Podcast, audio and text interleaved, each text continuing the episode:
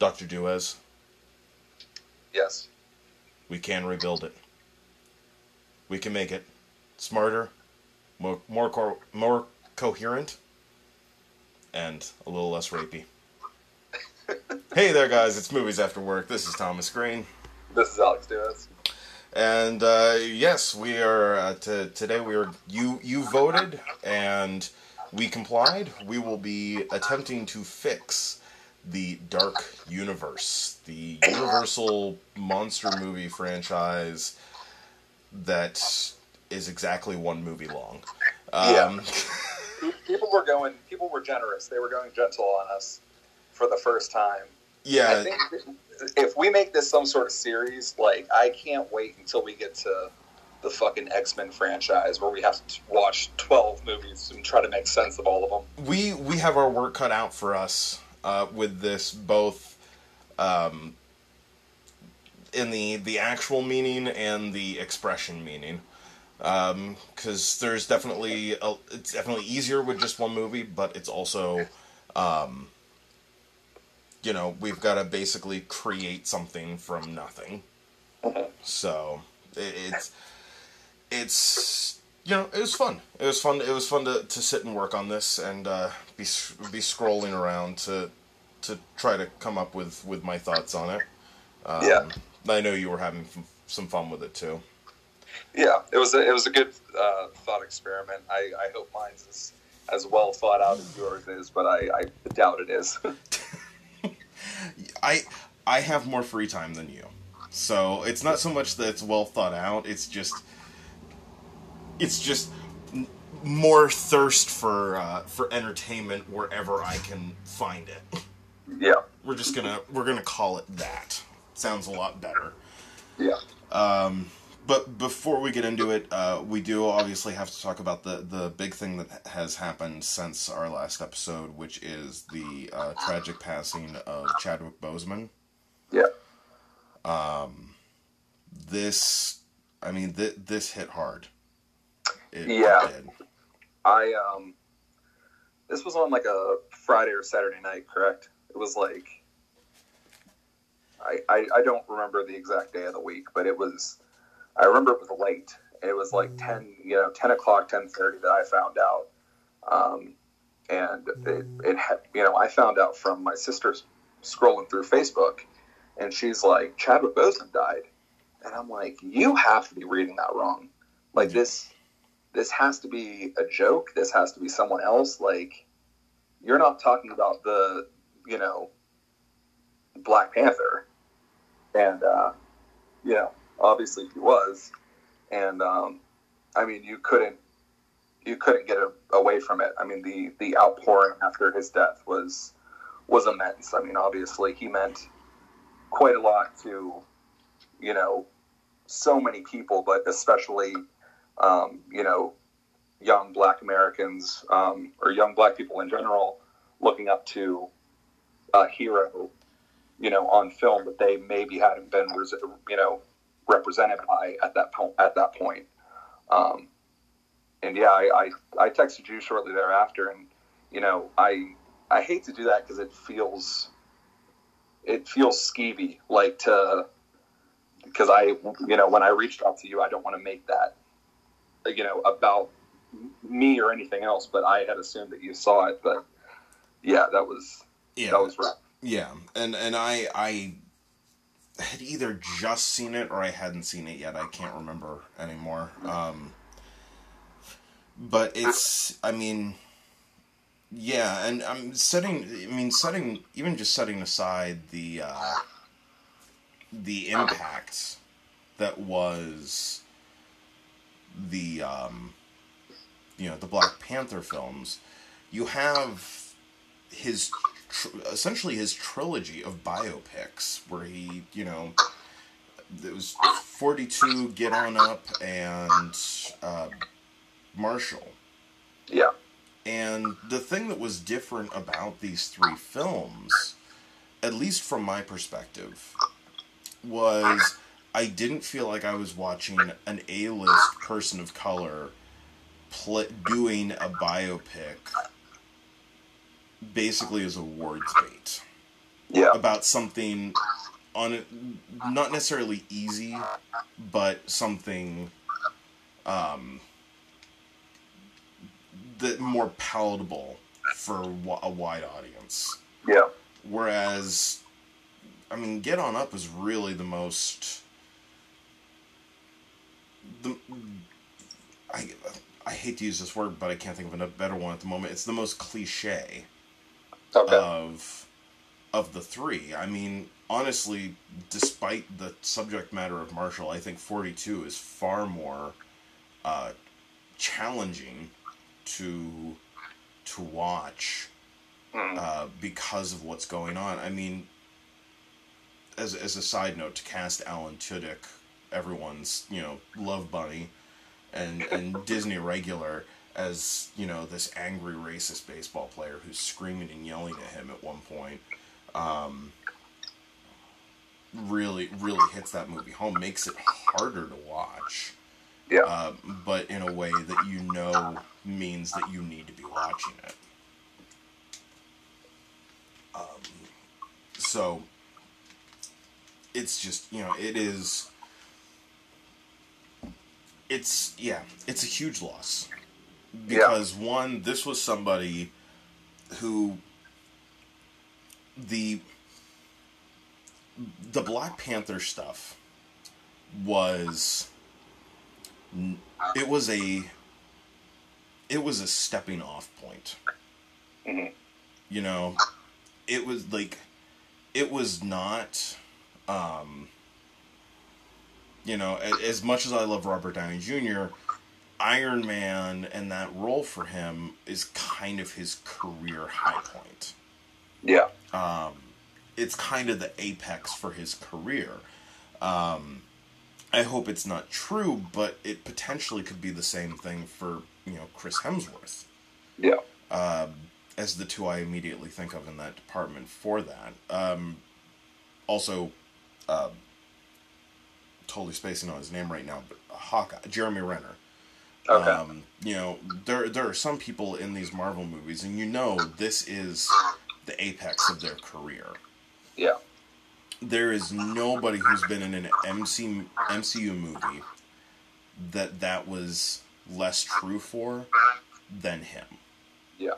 This was the beginning of something. This was basically the beginning of something big. This was why, um, when people like actors, they want to see them in superhero movies or Yeah. whatever big franchise kind of thing is trending at the time. Um, it's because it's that recognition Yeah.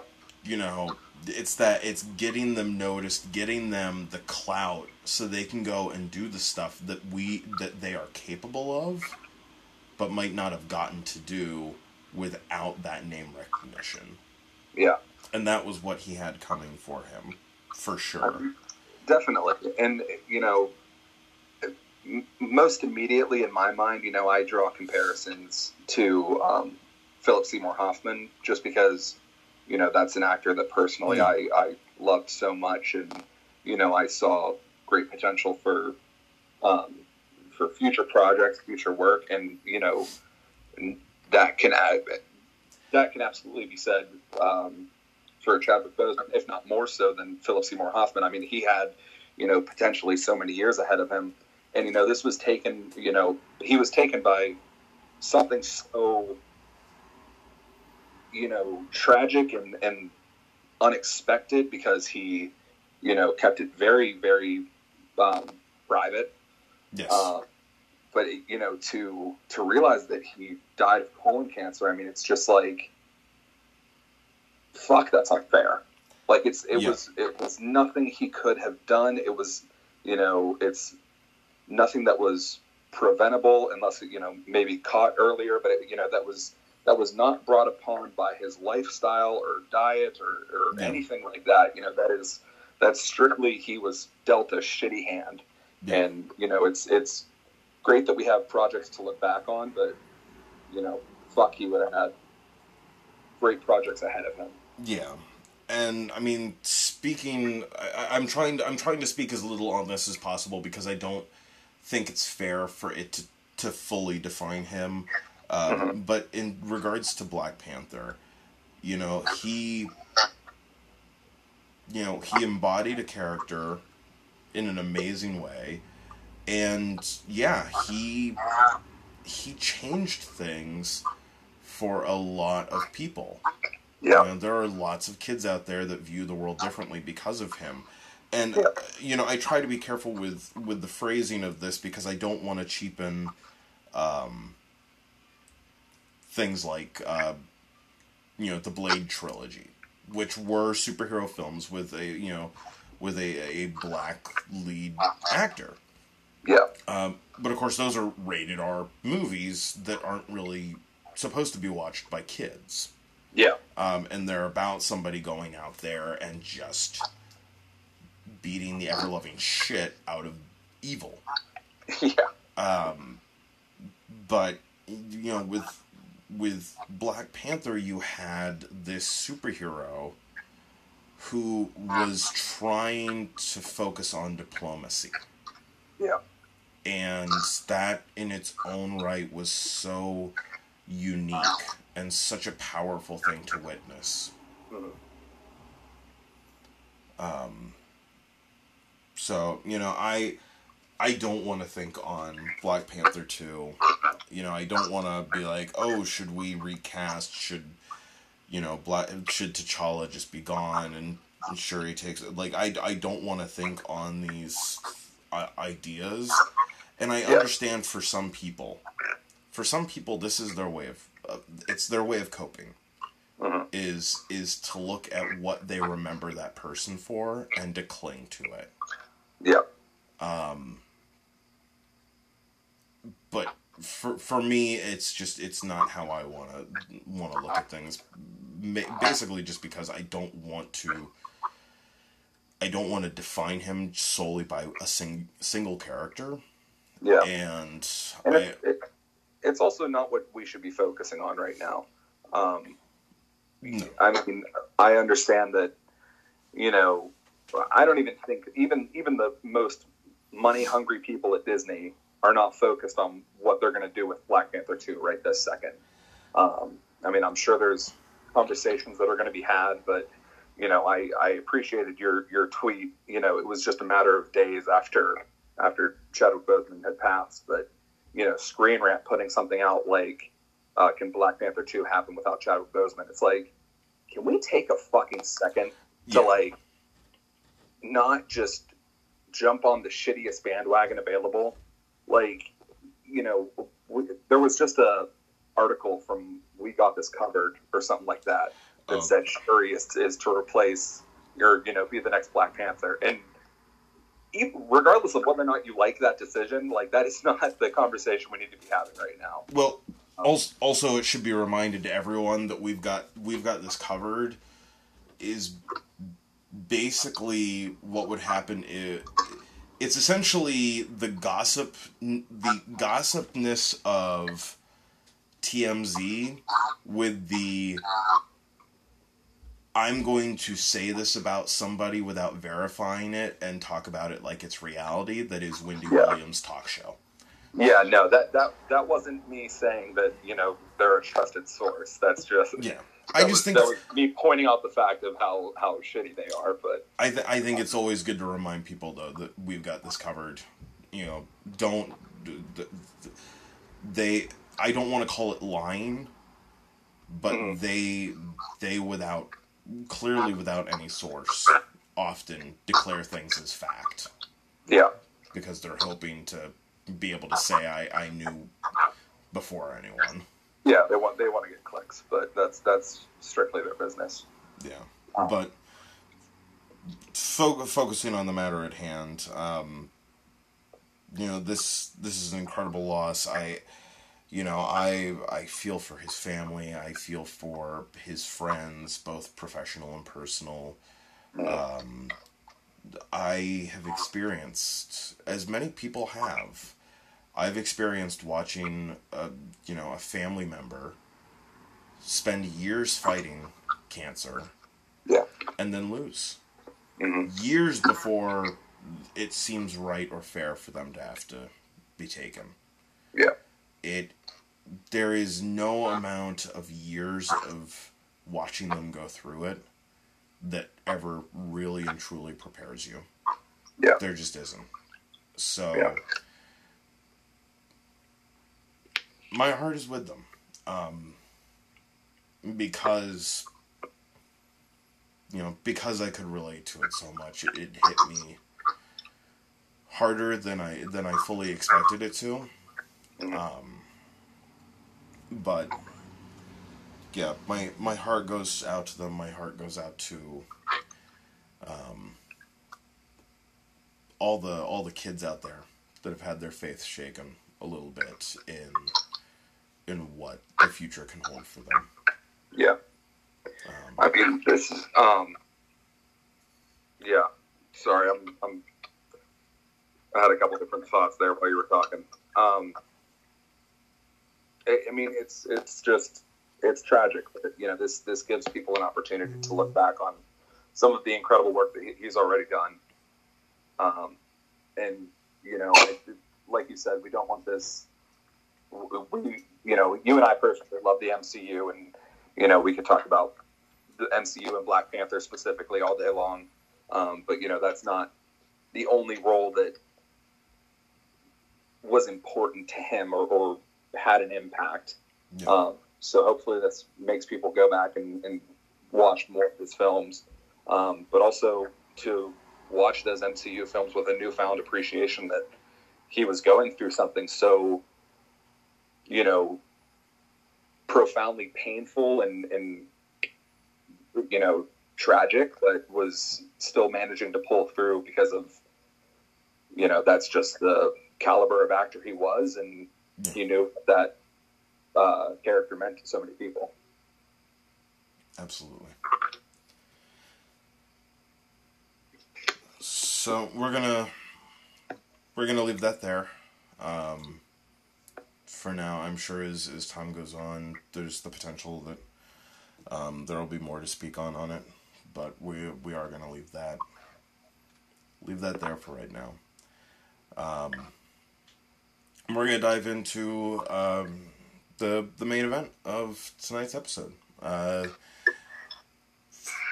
fi- fixing a franchise.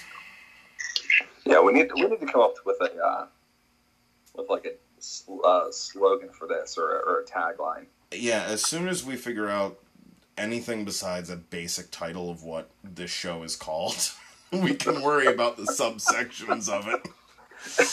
Um, so yeah, this is something we've been talking about doing for a while, uh, and we're trying, as we've mentioned in the past, we're trying to kind of um, expand this show, expand, you know, make it more than just a, a movie of the week style show. Not that there's anything wrong with that, but we, you know, we do want to keep things mixed up and interesting, both for for those listening, but also for ourselves.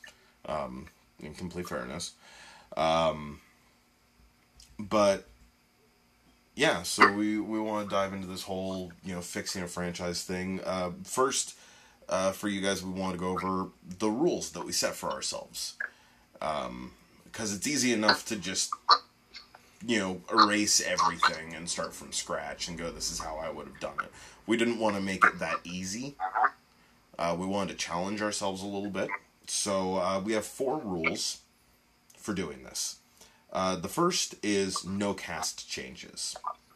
Um, there can be minor adju- there can be adjustments to the character, but you can't sit you can't sit there and go okay I you know so all of these characters I'm recasting who's here's you know no you it's you know you are stuck with the actors that are in the movie. Um, you're you're stuck with them, so you have to work with what you have. Uh, second, uh, and obviously it didn't apply with this one, but no film order changes. So, using using using a, a random example because we've already touched on it in this episode, the MCU. You couldn't go, okay, well I would have Guardians of the Galaxy before Captain America: Winter Soldier. Um, which, first of all, you'd be wrong to have that opinion if you thought, excuse me, thought that. But you can't do that. you're stuck. Whatever the running order of the movies is, that's the running order of the franchise. You have to work with that. Um, no complete rewriting of the script. You know, the the core of the you know obviously. Um, you know, we're not going to sit here and pick apart every single little, you know, line of dialogue and rewrite it and stuff like that to begin with, but you can't wipe the script clear, put in an entirely new plot, and, um, you know, the main plot has to exist. Minor adjustments to, like, B plots, you know, subplots and stuff like that, whatever. But the main plot has to remain intact. Um, because, I mean, again, because otherwise this would just be too easy. Um, but that leads us to the fourth rule, which is you get one drastic rule breaker. Now, what that means is you could recast a single character from the movie. You could switch two movies you could actually purge the script. Although I don't think either one of us is ever going to do that because that's way too much extra work.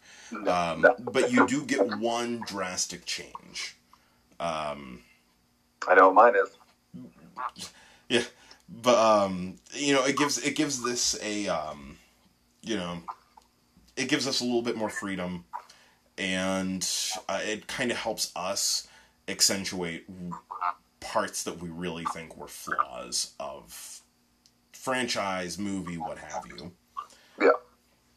Um, so, with that being said, let's dive into the Mummy. Now, if I did we watch this at the theater?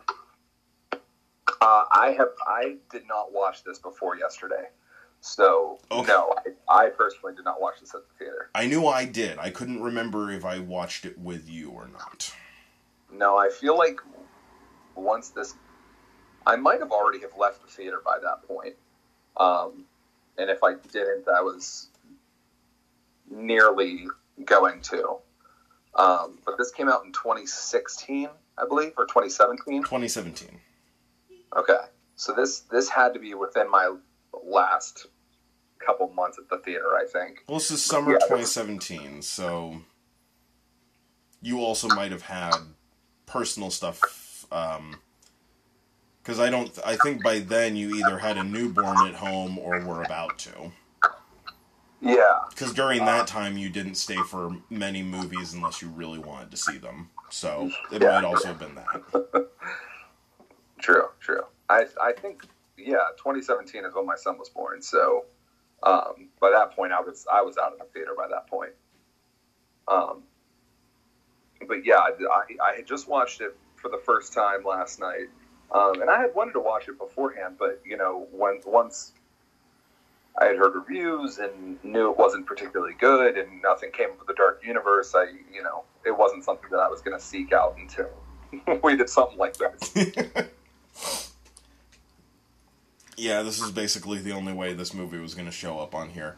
Um, now, it should be noted, uh, because this uh, this question might be coming up for some of you listening, um, because the recent Elizabeth Ma- Moss uh, Invisible Man movie did not have the Dark Universe logo at the beginning.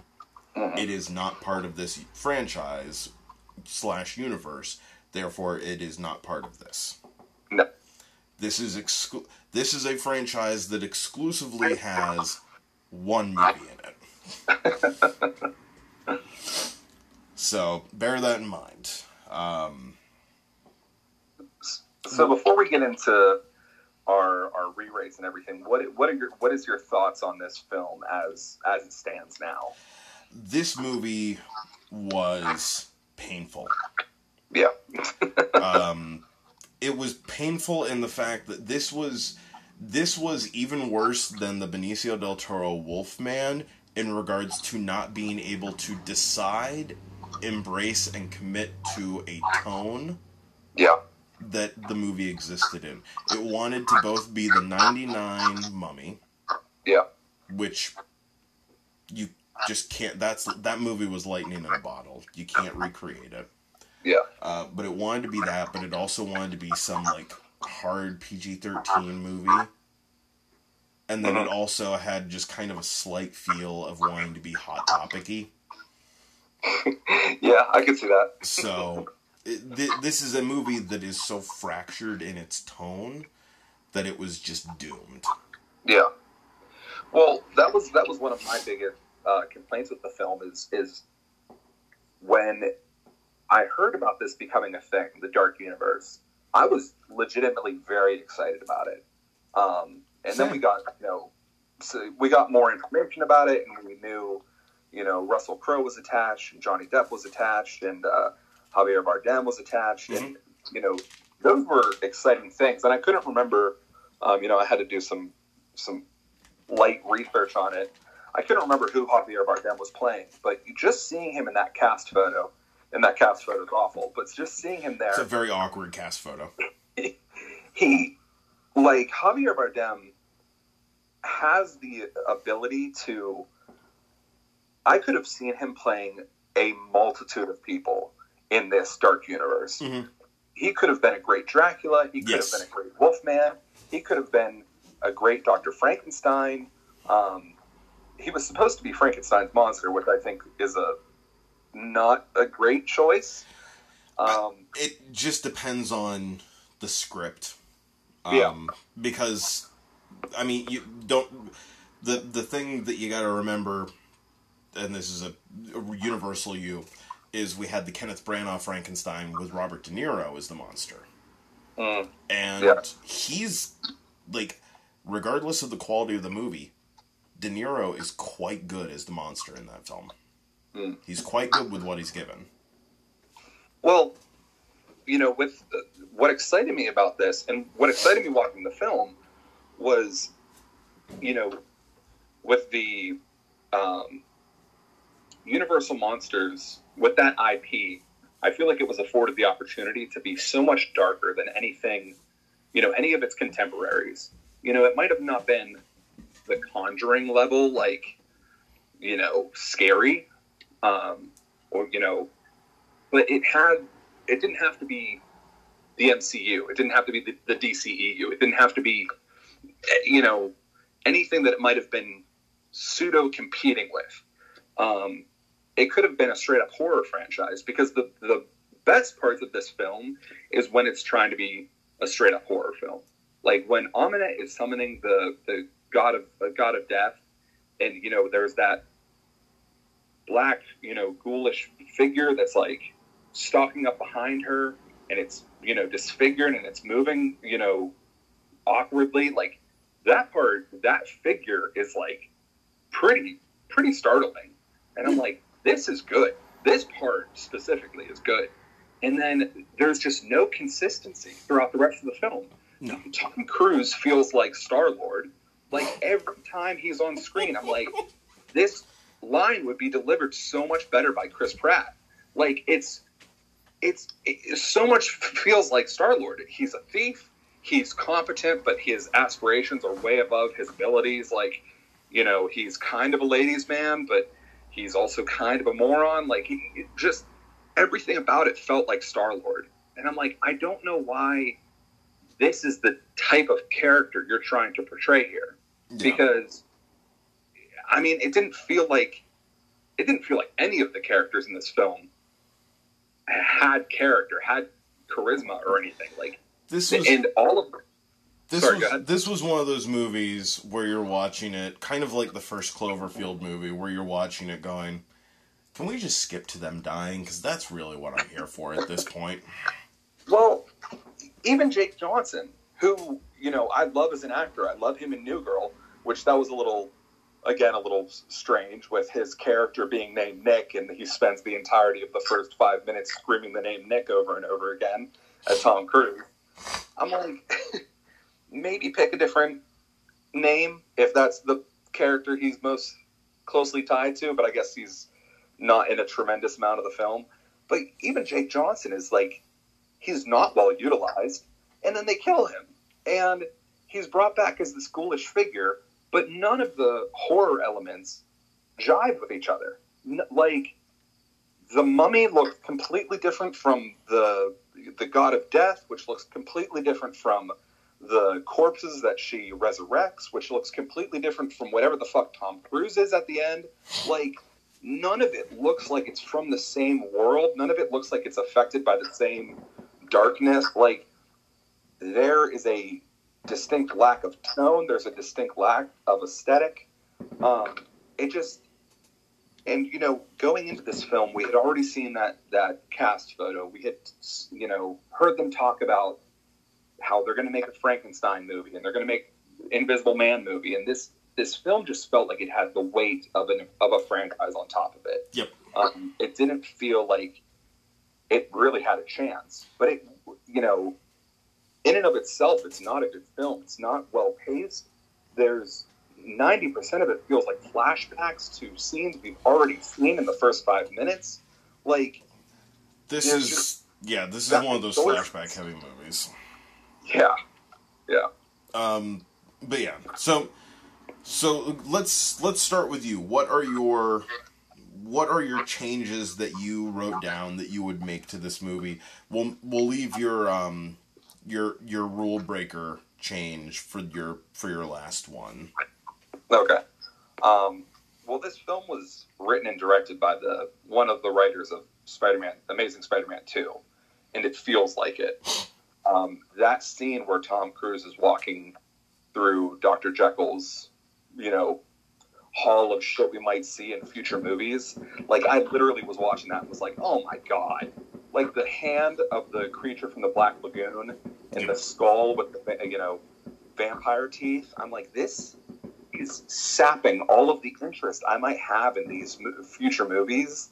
Yeah. Just uh, you know, it's just sapping it from me because this organization seems to have already dealt with these kind of creatures. Um, so them seeing them, them encountering them for what should be the first time, is not going to be the first time. Um,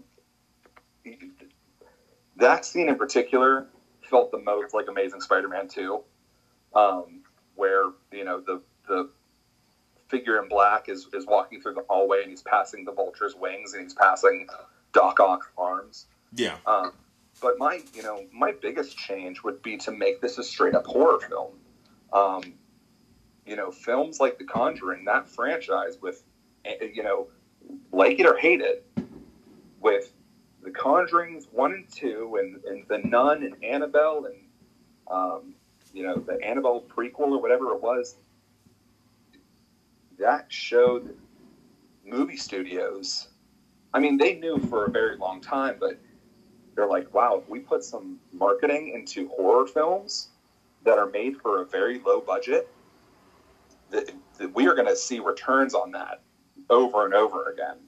And it seems like they just wanted this to be another blockbuster. And it shouldn't have been. It must, should have been a much smaller film. It should have been a much darker film. Um, and the aesthetic should have been established between all of those characters or, or all of the you know horror themes. Um, i also didn't understand the mentality of putting all of these characters into a franchise because you know we'll get to our end game in a minute like what our end game would have been. But i don't understand what the creators end game would be like are these monsters supposed to be sympathetic or are they supposed to be okay they all band together and they're now all evil and van helsing or another figure is our hero um, what what are what are some of uh, your your rewrites or your thoughts on it Well, is wh- which one was your what? What's your big rule breaker? Um, my my big rule breaker is to get rid of uh, the the writer director. I'm blanking on his name now. Ah, Um, but he's he's not allowed to ever write a scene with an airplane again. um, he's he's not allowed to write an establishing a franchise establishing movie again. Um, it just there's he wants to throw everything into one pot, and it just it doesn't work. I think the um, I think the things that do work very well uh, are uh, Dr. Jekyll. I think that's interesting. I think that organization is interesting. I don't like that they showed as much of it as they did, as uh, you know, in terms of, of that hallway scene where he sees the creature from the Black Lagoon hand and, and you know Dracula's skull or whatever it might be. Um, but I do like the idea of this organization that's kind of, you know, keeping checks and balances on these evil forces. It reminds me of something like the uh, um, what is the organization from Hellboy, the RPD or Yeah, um, the Bureau for Paranormal Research and Defense. yeah, that See- like They the thing for me was it felt like they were trying to seem like they were as cool as that, but they really just seemed as incompetent as the um, the season four Buffy organization that makes Adam. gotcha. For all my Um, for all my for for anyone listening right now that watches Buffy, I'm really hoping that I just got a good laugh and a yes from them. Uh, to everyone else, it's too long to explain. Uh, But, I mean, you know, that organization would play into my potential sequels for this film, or, or you know, for this franchise, because that aspect I really didn't enjoy. Um, I mean, I didn't even hate Tom Cruise in the role necessarily. I just think it's strange to me, and I understand that they're they're different beasts completely, but it's strange to me, Tom Cruise, a person who's so obsessed with doing his own stunts and making things feel authentic, you know, especially in the Mission Impossible franchise, like for him to be in a film that feels so artificial, that feels like it has no weight, that feels like his plot armor is thicker than anything else in this film, that feels like when he's fighting against the undead, like that there's nothing there. Like it, it feels like there's literally no other actors there. It feels like he's punching against a green screen. Yes. Yeah, you like. I remember there's the one awkward shot where he punches through um, one of the mummies, Yeah, yeah, and and it's just such an awkward like rack focus sort of shot yeah. that you can tell he didn't punch through anything. No, it's Um, it's it, it all feels so artificial when when they're headed through the tunnels and they've got like the undead like on all sides of them.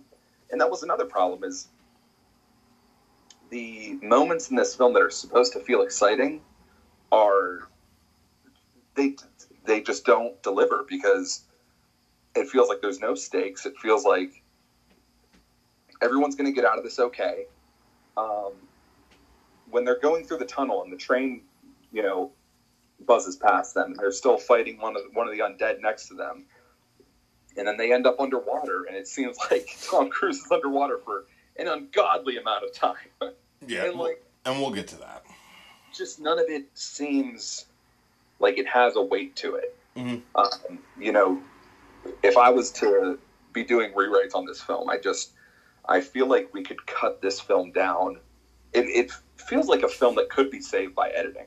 It feels like a film that could No. be saved by, you know, That's way too much editing. by not constantly cutting back to moments that we as the audience have seen and now we're seeing it through Tom Cruise's you know through through Nick's point of view of him being able to see into the past and see these moments like it's not you know relevant to like it's not relevant to us. It's not it just adds nothing to the film. It, it detracts from it Yeah, no, I definitely agree with that. Um, so, do you have any more uh, changes that you noted that you would make to uh, to this film? Um, I mean, I think I, I gave most of mine. I I, re- I really think that uh, um, uh, I'm so I'm so sorry. I'm blanking on her name. Who was it that we recorded um, recorded with after we came back from our long hiatus? Oh, um, Nick. Nick from uh, Black Girls Do Stuff Too. Um, I, I think it was Nick who made the point of really enjoying um, Doctor Heckle and uh, Doctor Jekyll and Mister Hyde Yeah. from this film, and uh, he's some of the best parts. I mean, he's he's written very generically, like he says "if I may" like three times in the span of like two minutes. Like it, it's really generic, um, proper English, you know, speaking Yeah. but, but but I mean his his turn is really interesting. I mean it's it's it's Russell Crowe's ability as an actor to you know have that calm demeanor and then become so menacing with just a simple you know affect of the voice and the way he turns and holds begins to hold himself up more Oh yeah. but Well- you know that is those scenes could be extended tremendous you know tremendously but but those those are my biggest issues with the film All right. All right. Let me take a crack at this now. All right. So, first and foremost, and this this is this to me is the the most important out of everything because it's the part of the movie that bothered me the most. We remove Tom Cruise winning via sexual assault. okay the fact the fact that our hero wins because he forces a woman regardless of how evil she is he forces a woman down and forces her to be kissed by him while he's on top of her. And that's how he wins.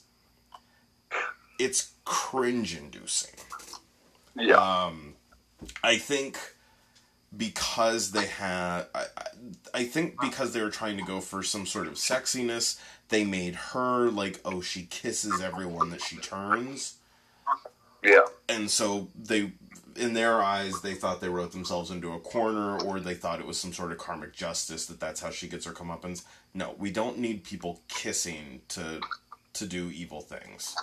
Um, yeah not unless you're gonna make the film a solid social commentary piece, but they were not doing that with this.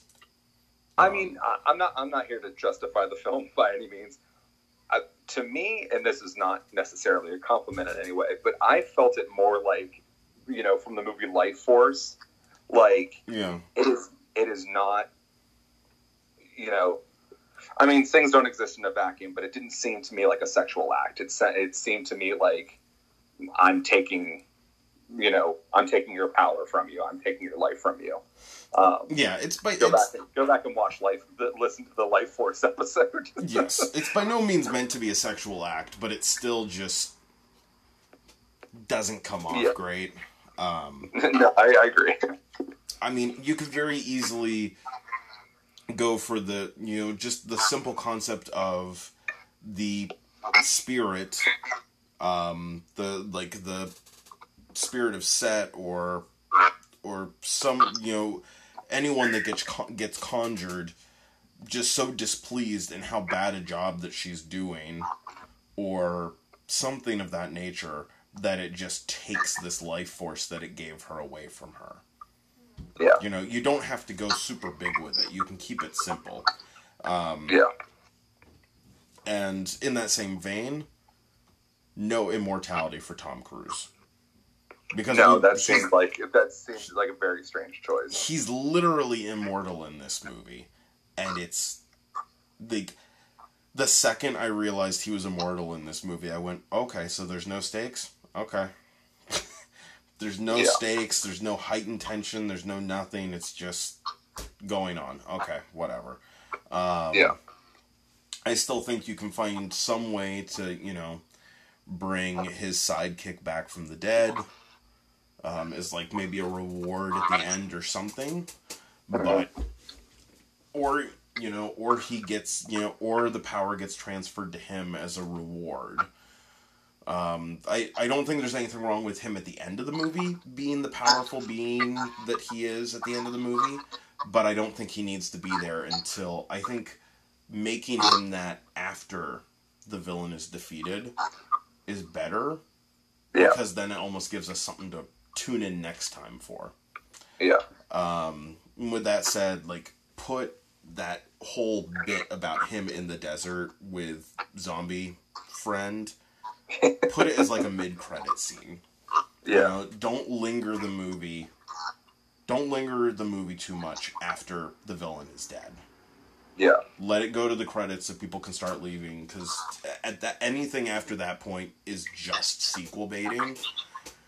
And if the MCU has done anything for us, it has shown us that sequel baiting that belongs in the mid credit sequence or at the end of the credits. That's when Yeah. you sequel bait.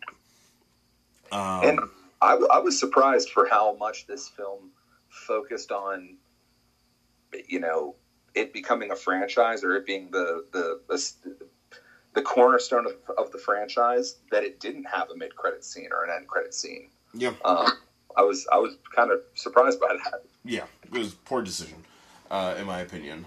Um, the society, and yeah, that society, it needs to be far more mysterious. Uh, I think, and this will tie into my endgame stuff a little bit, but I think instead of, you know, first of all, Dr. Jekyll, we we know that there is a leader of the organization, but we don't see him till the end credits, and that's when we introduce Russell Crowe as Dr. Jekyll. Yeah. So that way there's again, there's a tune in next time mentality because now we've seen him as Mr. Hyde, so there's nothing exciting about watching a Jekyll and Hyde movie outside of if you enjoyed this, watch him do it for a whole movie. Yeah. Um, but it gives kind of surprise and fun. Um, plus, it gives you a chance to cast someone like Lance, Lance Reddick, who this society is just ripe to have Lance Reddick in it. Um, and he is the he's the tall, skinny, slightly gauntish um, black actor from Fringe, Lost, Oz. John um, Wick. John Wick. Yes, he's the concierge in John Wick. That's right. Um, you know, have him there. He is perfect to be your exposition machine within Yeah. the society. But the society still should not give that much away.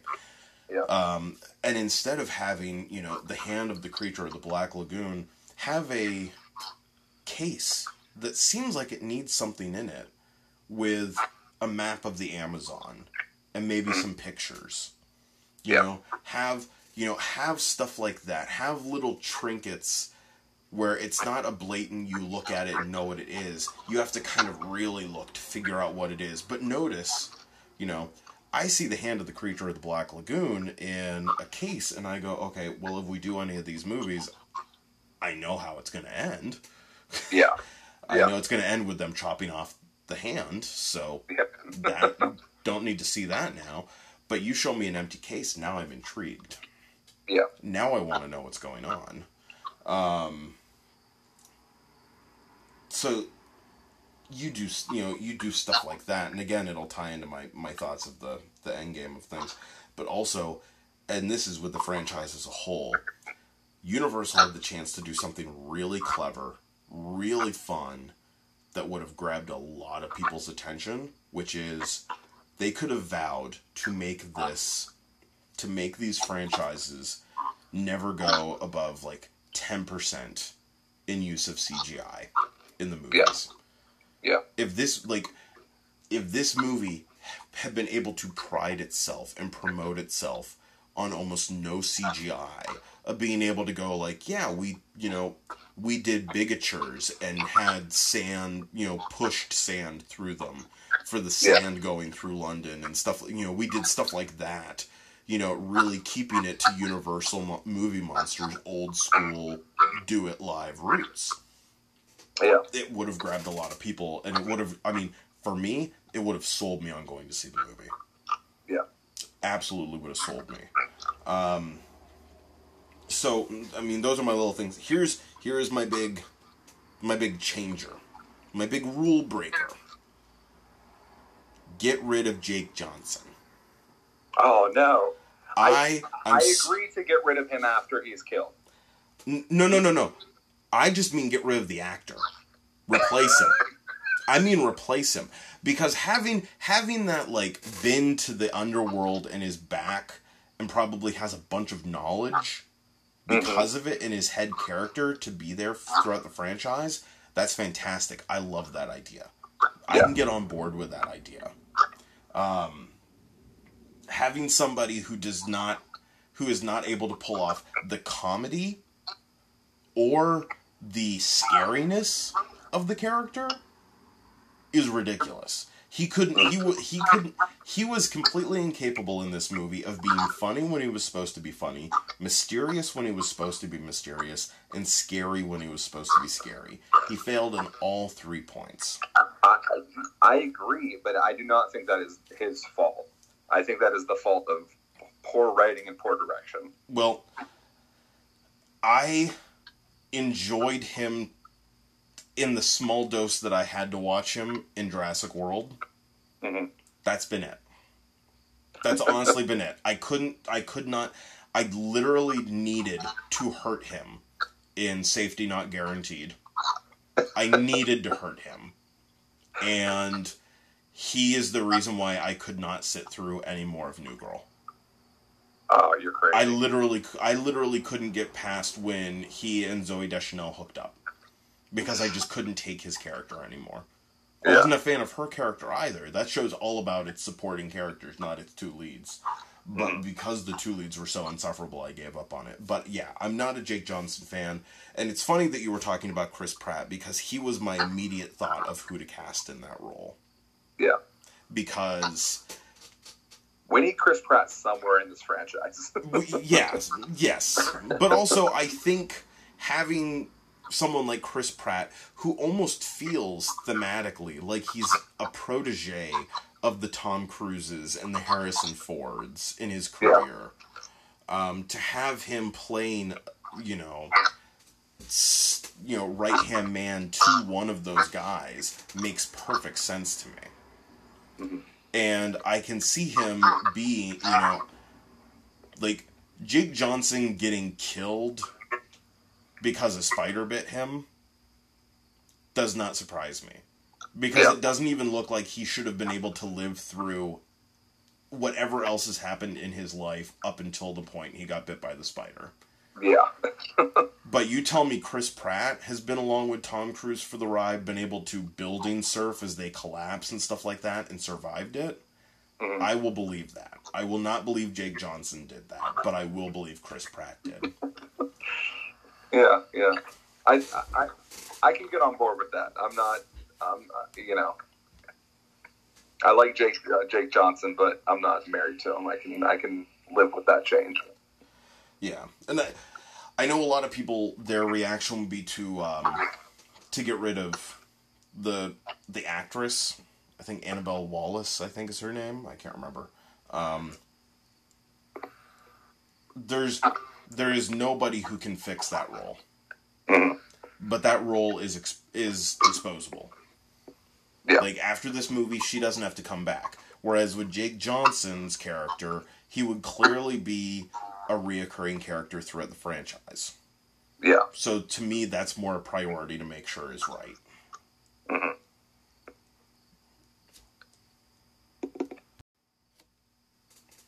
So that's, I mean, th- those are those are my those those are my changes um, to the franchise for for what it's worth. So do you want to jump into your potential sequels, or, or do Uh, you want me to go first? Well, I well I was gonna say first let's uh, focus on what we view the franchise end game being. So Okay. if you if you want to go ahead and start with that, uh, go for it. Okay.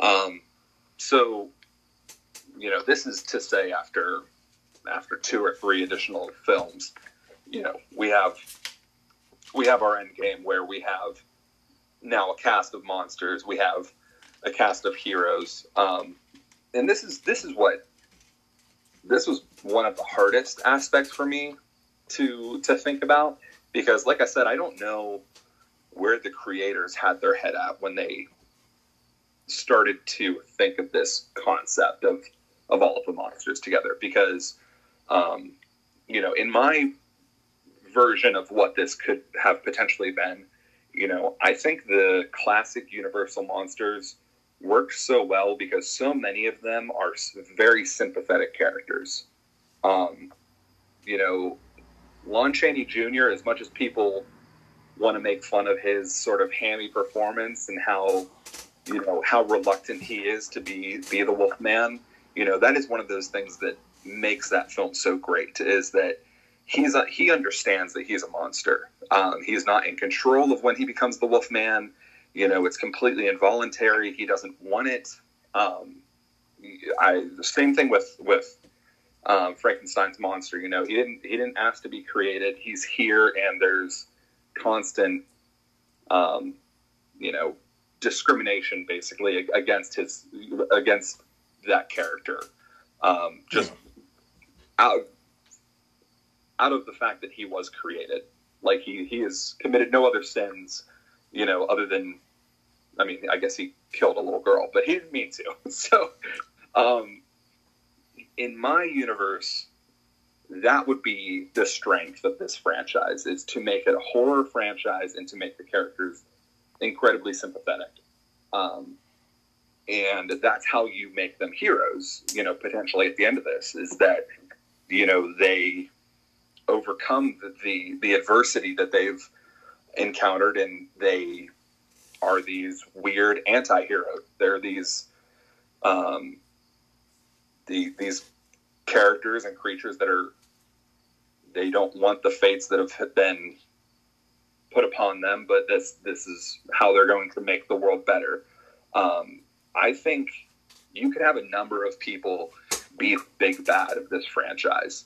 Um, I think it would be incredibly clever to kind of steal an idea from from the MCU and make this organization that is that appears to be this organization that is keeping evil, you know, in check, keeping keeping the checks and balances, to actually be sort of a front. And hmm. maybe we see Eddie Hyde, you know, maybe he's in control when Dr. Jekyll doesn't know that he's in control. Maybe he knows that, hey, I need to be dosed by this point, and that way Dr. Jekyll wakes up and he thinks, you know, he's none the wiser because I've been pulling the strings behind the scenes. Um, so there's a you know s- section of this of this organization that is truly evil that wants to perpetuate this evil and, and bring it about into the world and that's where our heroes and our monsters come together you know the ones that have been pursued by this organization and they end up being the ones that can destroy this organization from the inside and liberate us from the evil that they would bring to the world. Um, I think that could be a clever idea. I think Dracula could also be your big bad because of the classic monsters, he's probably the least sympathetic.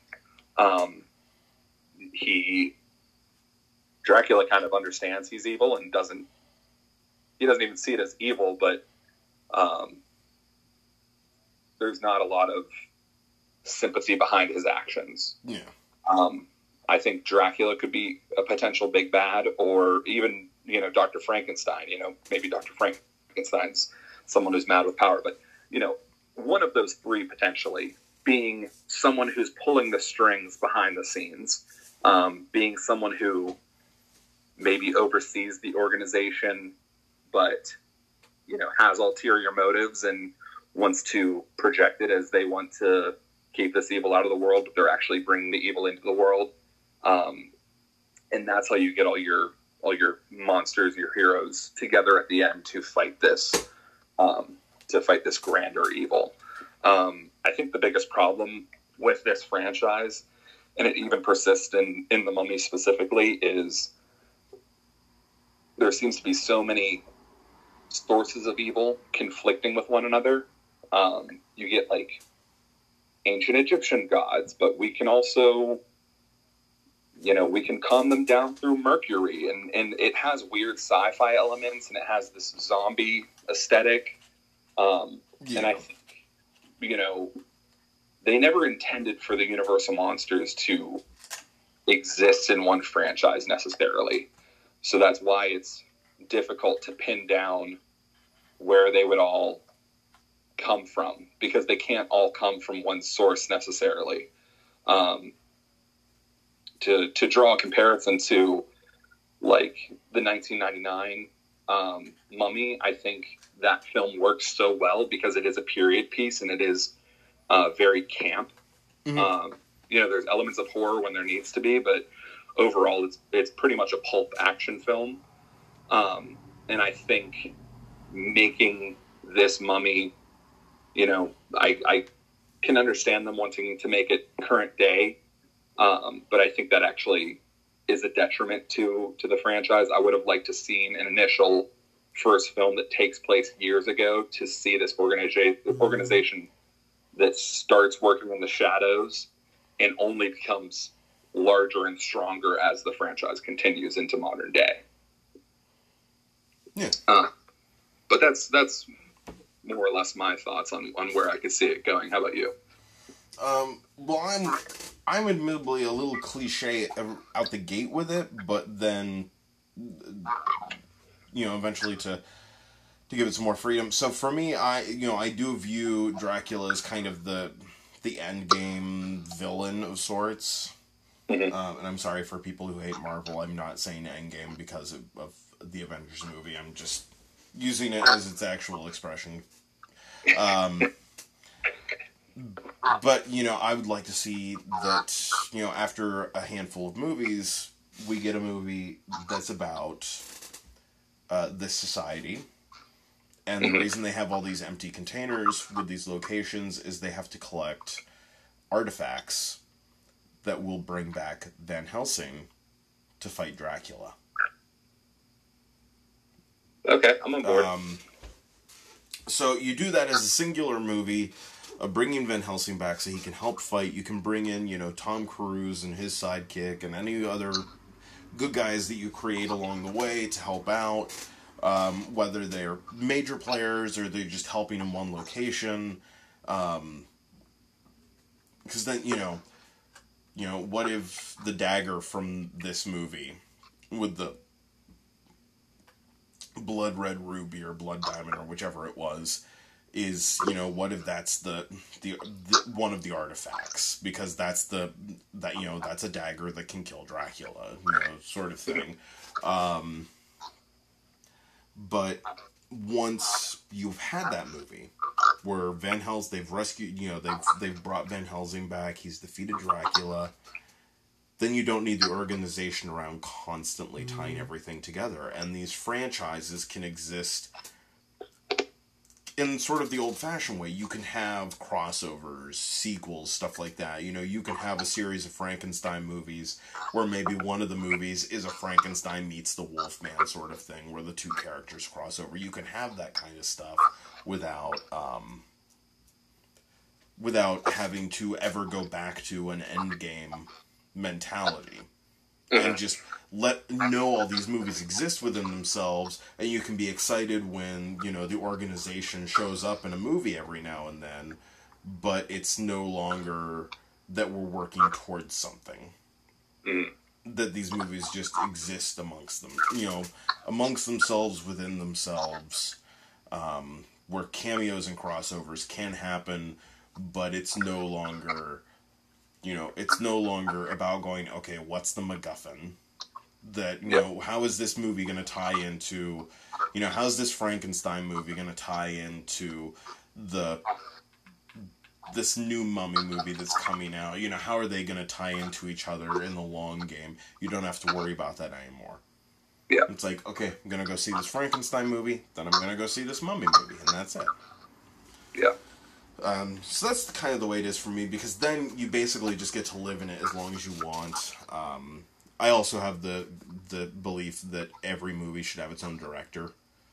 Um, it shouldn't be every movie directed. Every Frankenstein movie should not be the same director. Every Mummy movie should not be the same director, etc., etc. Um, it's really it's a, it would be a chance for Universal to have a breeding ground for taking um, taking on all these directors to potentially send them elsewhere yeah. within the studio and to let the and to have fun with them there first in something that's a little safer. Gotcha. It um, this is kind of a this is kind of a tangent, but I just wanted to interject this because I had thought about it earlier.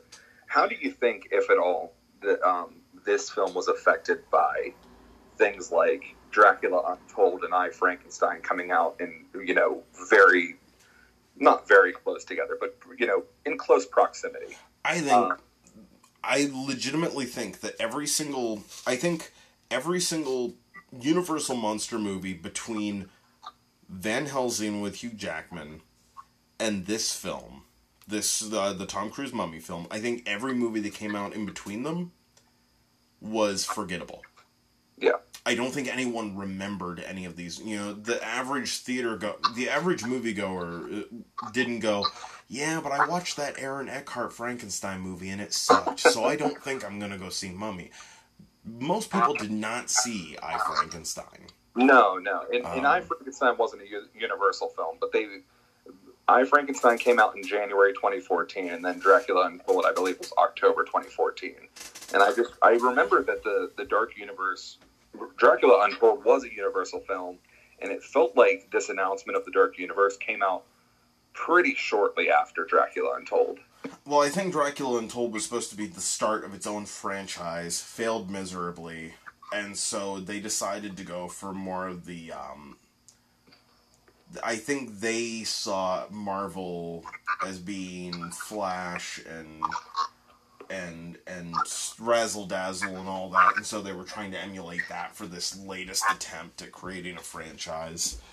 Um, and it just, you know, it's not what made Marvel work, so therefore it didn't make it work for them. Yeah. All right. So the final thing here uh, that we're gonna do, since um, since this is, of course, a one film franchise, we're not going to discuss every single film that we would ever put into this franchise, but we're each going to give two movies that we would imagine being in this universe. Mm-hmm. So, uh, Alex, go ahead and give us your two films. Um, so, like I said, I think the biggest strengths of the original uh, Universal monster movies are that the characters are sympathetic. Um, and I think the two movies that I would choose play, you know, play into those strengths, um, and that would be Invisible Man, with or without Johnny Depp. It's the the casting is, is sort of irrelevant. Oh yeah, um, that should be a disclaimer. Um, the no cast changes rule does not apply to people who were casted in movies that never even made it into pre-production. so we're not we're not um, we're not beholden to either Johnny Depp or Javier Bardem. But if we wanted to do Jekyll and Hyde, we would be beholden to Russell Crowe. Gotcha. Um, so just that disclaimer. no, that's a, that's a good point to make. Um, you know, I really haven't thought about alternative casting, but I think an Invisible Man, where and I haven't seen the new film um, that they released, you know, just this this year actually. Um, but rather than an Invisible Man, where the Invisible Man is the predator, I would love to see an Invisible Man film where he is the prey and he is being hunted by this organization, or you know, they know whereabout he, he may be, but they don't know exactly where he may be um, but I think an Invisible Man, where he is on the run for a majority of the film, is an intriguing idea to me. Um, sort of akin to you know something like, uh, you know, I hate to keep referencing the MCU, but like the Incredible Hulk, where you know he is constantly on the run. He's constantly one step ahead of people tracking him. Um, he might have one or two confidants who know where he is, who can help him in his his escape or his his journey to wherever he needs to get to, um, would be a really interesting concept. Um, and you know, I think that that movie is ultimately resolved by, you know, maybe him learning that the organization that he is hunting him is not, you know, an evil one. They they want to assemble this team of monsters basically to um, you know seek out potential threats to uh, to be a defense against potential threats. Um, but I think to see an invisible man where he is hurting, he's being hunted, he is you know an outcast would be uh, a really interesting proposition. Um, and my second choice, I think, would be um, the Wolfman, and uh, we could even cast Javier, Javier Bardem in that because that's that's what I think he would be great for. Um, no Ryan just, Gosling. no, no Ryan Gosling. um, you know, there's there's potential other castings for um, for the Wolfman, but I think he could again, you know, I think play into that Lon Chaney Jr. that you know that he is a man who's struggling with what he becomes whenever he, you know, whenever it's night and he doesn't have control over it and he is constantly battling battling against what he knows is going to take hold of him. Um, and you know, I think that that would be, I think it'd be really interesting to, you know, for for either film to have Tom Cruise or, or characters we've established in, in the Mummy be the people who are hunting the Wolfman, be the people who are hunting um, the Invisible Man, mm-hmm. and you know maybe over the course of multiple films that team grows and you kind of like they all become members of this team hunting for additional potential members of this team. Yeah. Um, well, you can always you could also go interesting and have the uh, the Jake Johnson character because of what he's been through and because of essentially his powers of sorts. Maybe he can see the Invisible Man. Yeah, yeah. I mean, you know, you can you can play up the fact that he can tap into these people who are cursed, and if you know, you know, if you want to have one theme or one device that binds all these characters together, it can be that they're cursed. Um, you know, it can't necessarily be from the same source. I think it'd be, you know, a poor choice to keep tapping into that yeah.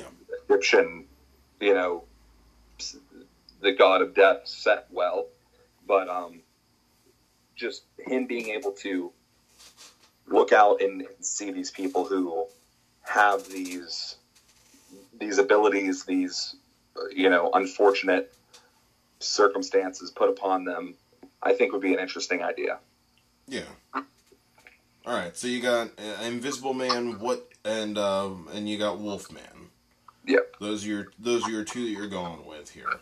I, I think so. I think those would be exciting ideas. I don't disagree. I do not disagree at all. Um, fortunately, I went with two completely different. Uh, so we're we'll have a little bit of mix. It's not just going to be us repeating ourselves essentially. Um, and also because unlike you, I don't have a job. I went a little bit deeper um, with these as a result. Um, literally just because I don't have a job. So this is how I entertain myself. Um, my first one is doing Frankenstein.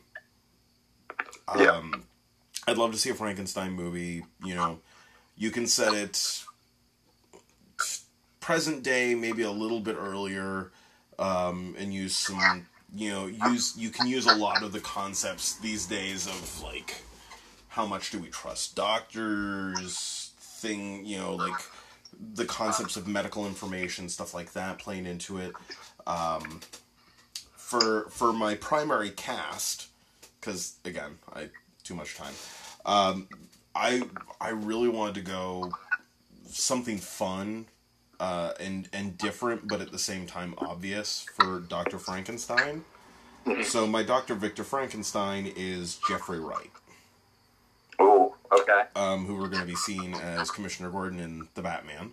Yeah, no, I like that. Um, for the monster, bear with me because this is a this is a little gimmicky in the casting. but for the monster, Dwayne Johnson. All right, you really got to sell me on this. so the monster's got to be this big looming scary force. You know, you if you have just a normal sized guy as the monster, it's not that threatening. Um, you need someone who's bigger, but we also know that he could like love him or hate him. Dwayne Johnson can tap into a level of vulnerability that you would need for the monster, but also tap into a, a rage that would make you go, "Everyone, get out of his way! Shit's getting bad." like I'm not think, you know, I'm not going to think that everything's going to be okay, good, hunky dory, if The Rock, you know, as the monster, gets mad. Yeah. Um, and a lot of that's just going to depend on visual, you know, visually makeup, prosthetics wise, how they make him look is also going to play a part in that. Um, but I, I mean, we're we're far away enough from him being super typecast that you know having him do something like this would be fun. Yeah. Um, and it would, you know, it's giving him a chance to do something that that he honestly, as far as I'm concerned, has paid his dues to be able to try. Yeah. Um, my my last casting for it, I this popped into my head and I couldn't get it out because it got me so excited for a movie that doesn't exist. Um, I wanted to have a, a I, I can't remember how prevalent Dr. Frankenstein's father is in the original material, Mhm. but I wanted a father figure that was harsh and cruel, you know, sort of maybe not necessarily the villain of the movie, but still uh, just a, a bastard. Mhm. And for that role, I cast Ben Vereen Okay. because that would be powerful. Ben Vereen is just a tour de force of talent, and to watch him, like, literally, my dad, who's seen him perform on Broadway, I sold, I pitched this Frankenstein movie to my dad, and when I mentioned Ben Vereen as as Frankenstein's cruel father, he got, he like that made his eyes light up. Yeah. So this is like that. That to me is like the thing to be excited about. The idea of that, um, and then eventually, you know, eventually, of course, regardless of what happens to the monster, you know, Frank, Doctor Frankenstein is a perfect person for the society to want. Um, beyond just his scientific knowledge, you know, somebody who can tell you you know somebody who can help make sure that there's a really bad lightning storm when you're trying to fight someone like Dracula, Yeah. uh, who you don't want to have fly away. That Yeah. that's handy. And let's face it, big gigantic lightning strikes happening around Dracula while he's trying to escape. That that would just look cool. Um, Yeah. And the last part of this is, again, because I had too much time. I have my directors for these movies as well. Um, my Frankenstein movie, I would want directed by Danielle Krudy and Bridget Savage Cole, who directed the Amazon film Blow the Man Down. Okay. Uh, now, if you anyone who has not seen this film, yourself included, uh, it is fantastic. It is all about this uh, these girls who live in a small fishing town, and after their mother dies, they find themselves through bo- their through their own fault and not their own fault thrust into the underworld of this town and its dark secrets. Mhm. Um, the directing work that, that that they did for that film was fantastic.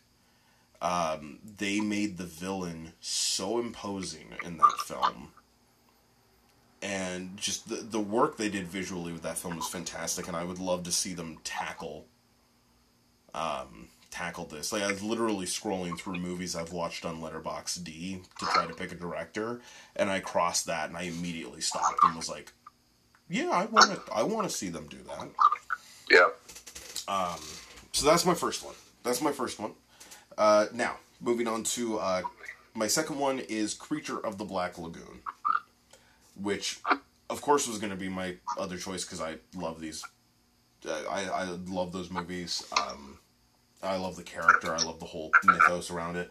Um, this one, I would want it to be a World War II movie, uh, where the whole concept is uh, the military and scientists are traveling into the Amazon to find places they can set up bases to make sure that they can keep an advantage on the Nazis. Okay. So automatically you put a big stake on it.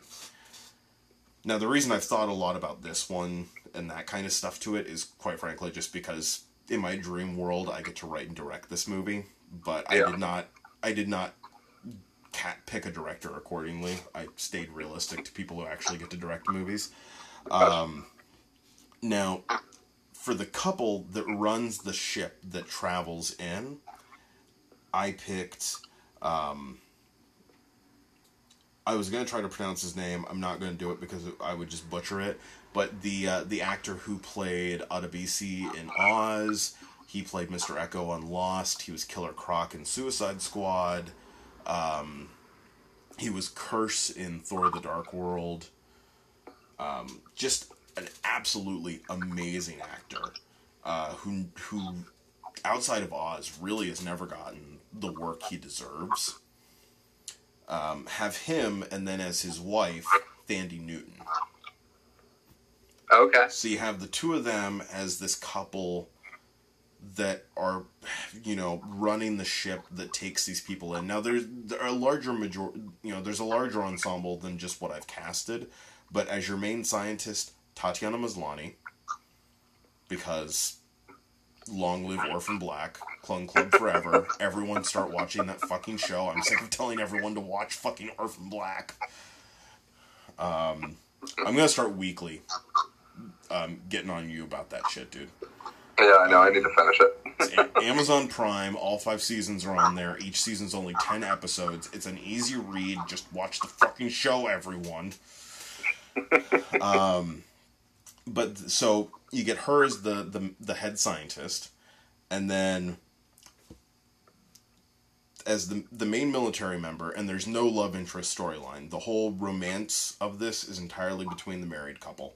So there's no like couples hooking up or anything like that romance storyline. But mm-hmm. your head military person, Jon Hamm. Okay. So you get somebody who seems like they can, you know, they can hold their own, but is not so physically imposing that you're just like, okay, well, they're not gonna lose against the frickin' the the frickin' fish man. Like Yeah. Um this one, I think, like this this one to me just. I'm both both of my ideas I really want to see, but this one especially has me excited for multiple reasons. Um, but yeah, and for the director for this one, I went with another um, another streaming original um, indie film. I went with uh, Anders Walter, who directed the film I Kill Giants. Okay. Just an amazing movie that's very offbeat. It's very unusual, and having somebody who's going to deliver something unique and not just make like a stereotypical um, serialized sty- stylistic um, period piece i think would be essential um, and would would help make the the movie give the movie more life so so those are my two those are my two I like them. and there you have it, folks. We have um, hopefully, hopefully we have fixed this franchise. Um, I mean, I'm sure Universal will be giving us a call. yes, Universal is going to be calling us any day now, uh, begging us to come sit in an office and get all this worked out for them. Um, I, it may it might literally happen. They have the Fast and the Furious franchise. That's all they've got going for them at this point. Um, they're they've got to be desperate. They've got that. They've got one more Jurassic World movie to come out, and does anyone have that much faith in it? like, you can be like, oh, the original cast is in it. Okay, Sam Neill was in Jurassic Park three. Yeah. Was there a talking dinosaur in it? There was. Shut up.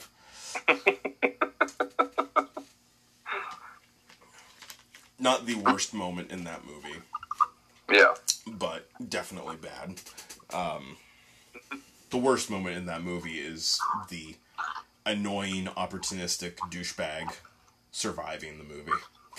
Yeah. The guy who clearly should have been a, a human villain in the movie, and then wasn't, and then survived. Um, it's like the son surviving War of the Worlds. I'll never forgive Spielberg for that one. I was so happy that he was dead, and then they just took it away from me. Um, but yeah, so so there we go. There you have it, guys. We we have uh, we have hopefully, I feel like we have uh, fixed the Dark Universe franchise. Um, obviously, part of it is reviving it from the dead, but that's on Universal, not on us. Um, Yeah. But the question is, do you guys think that we did a good job uh, attempting to uh, revitalize this franchise? Do you think that we have done a a good job uh, with our our corrections, with our with our fixes, with our ideas? Uh, is you know have we pitched a franchise that you now would want to go into the theaters to watch? Um, Yeah. Setting aside obvious current um, crisis going on, but um, but you know let let us hear. Um, you know, we're on Twitter at Movies Work. You can let us know. You know, do you think we did a good job? Do you think we did a terrible job? You know, is this is this kind of an episode something that you want to see more of or hear more of? I mean, if you Give us a title for for this Fix It series. yes, give us an idea for a title. um, it took us like a week to come up with the title for the whole podcast, so um, so you're not getting one anytime soon. There'll be some painfully punny, not clever title in the the episode for the episode for now. But um, you know, let us know what you liked. Let us know what you didn't like. Um, I'm actually going to I'm going to put a poll out um, after this episode's been out for a little bit to see which of our four additional films to this franchise you guys want to see the most. Uh, whether it's you know Frankenstein, Creature of the Black Lagoon, Invisible Man, or Wolfman. You know, let you guys poll and see which one you guys would like to see the most out of them. Spoiler alert: It's going to be one of yours since you actually had ideas. Yeah, but the thing is, is that you had directors. but the thing is You a that if people if, if people don't like my ideas though, then you know people might not like my ideas, or people might not like me. You know, No there are ways no to one go doesn't like the idea of Jeffrey uh, Jeffrey Wright as, as Doctor Frankenstein. There's very few things that you can say, including Jeffrey Wright, and people aren't going to be excited because You they know- know that he is one of the best actors alive right now. Yeah. As you were saying that, and as you as you were trying to sell me on uh on the Rock as as the monster, I'm like, you know what? I could say we could be saying this about Dave Batista, and I would be a little bit more excited. But see, here's the thing. After watching Dave Batista in the beginning of Blade Runner 2049, hmm I don't want to see him as the monster. I want to see him doing something more along those veins. Cuz Dave Dave Batista in Blade Runner 2049 is basically the only thing I came out of that movie enjoying.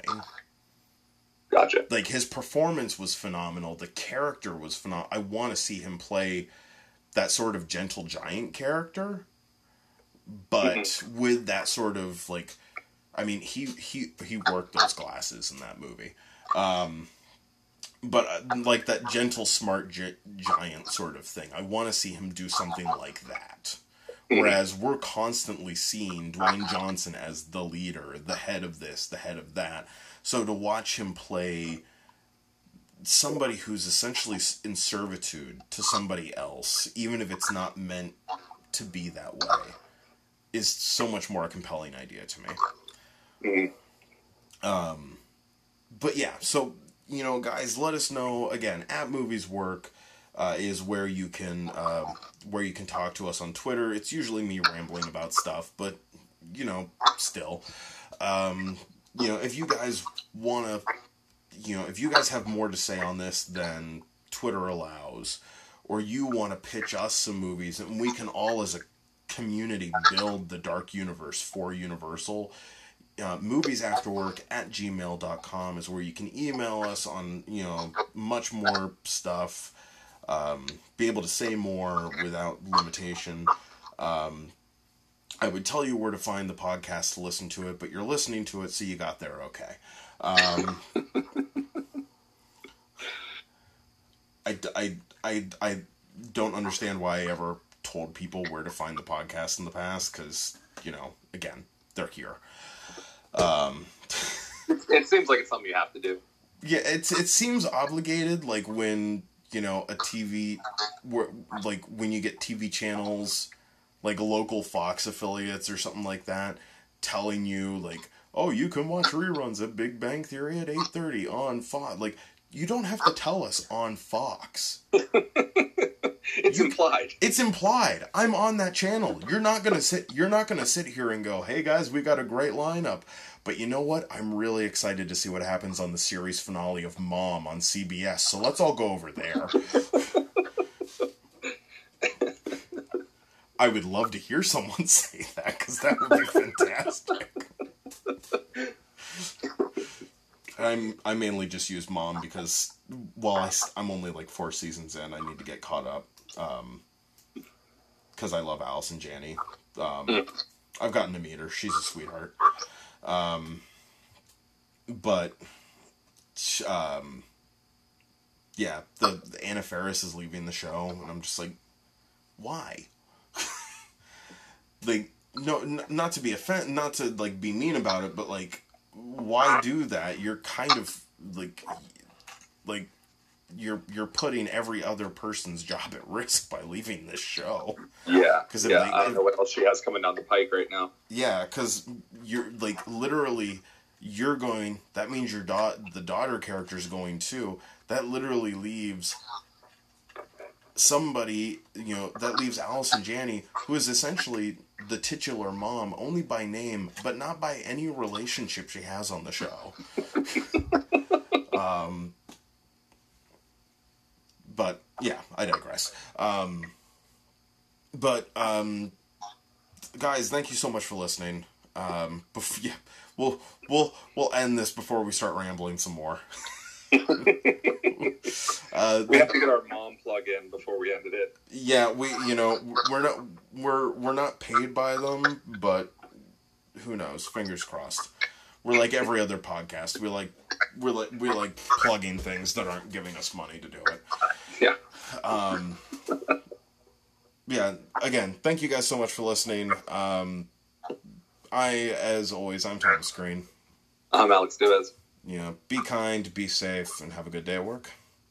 Thank you guys. Bye bye.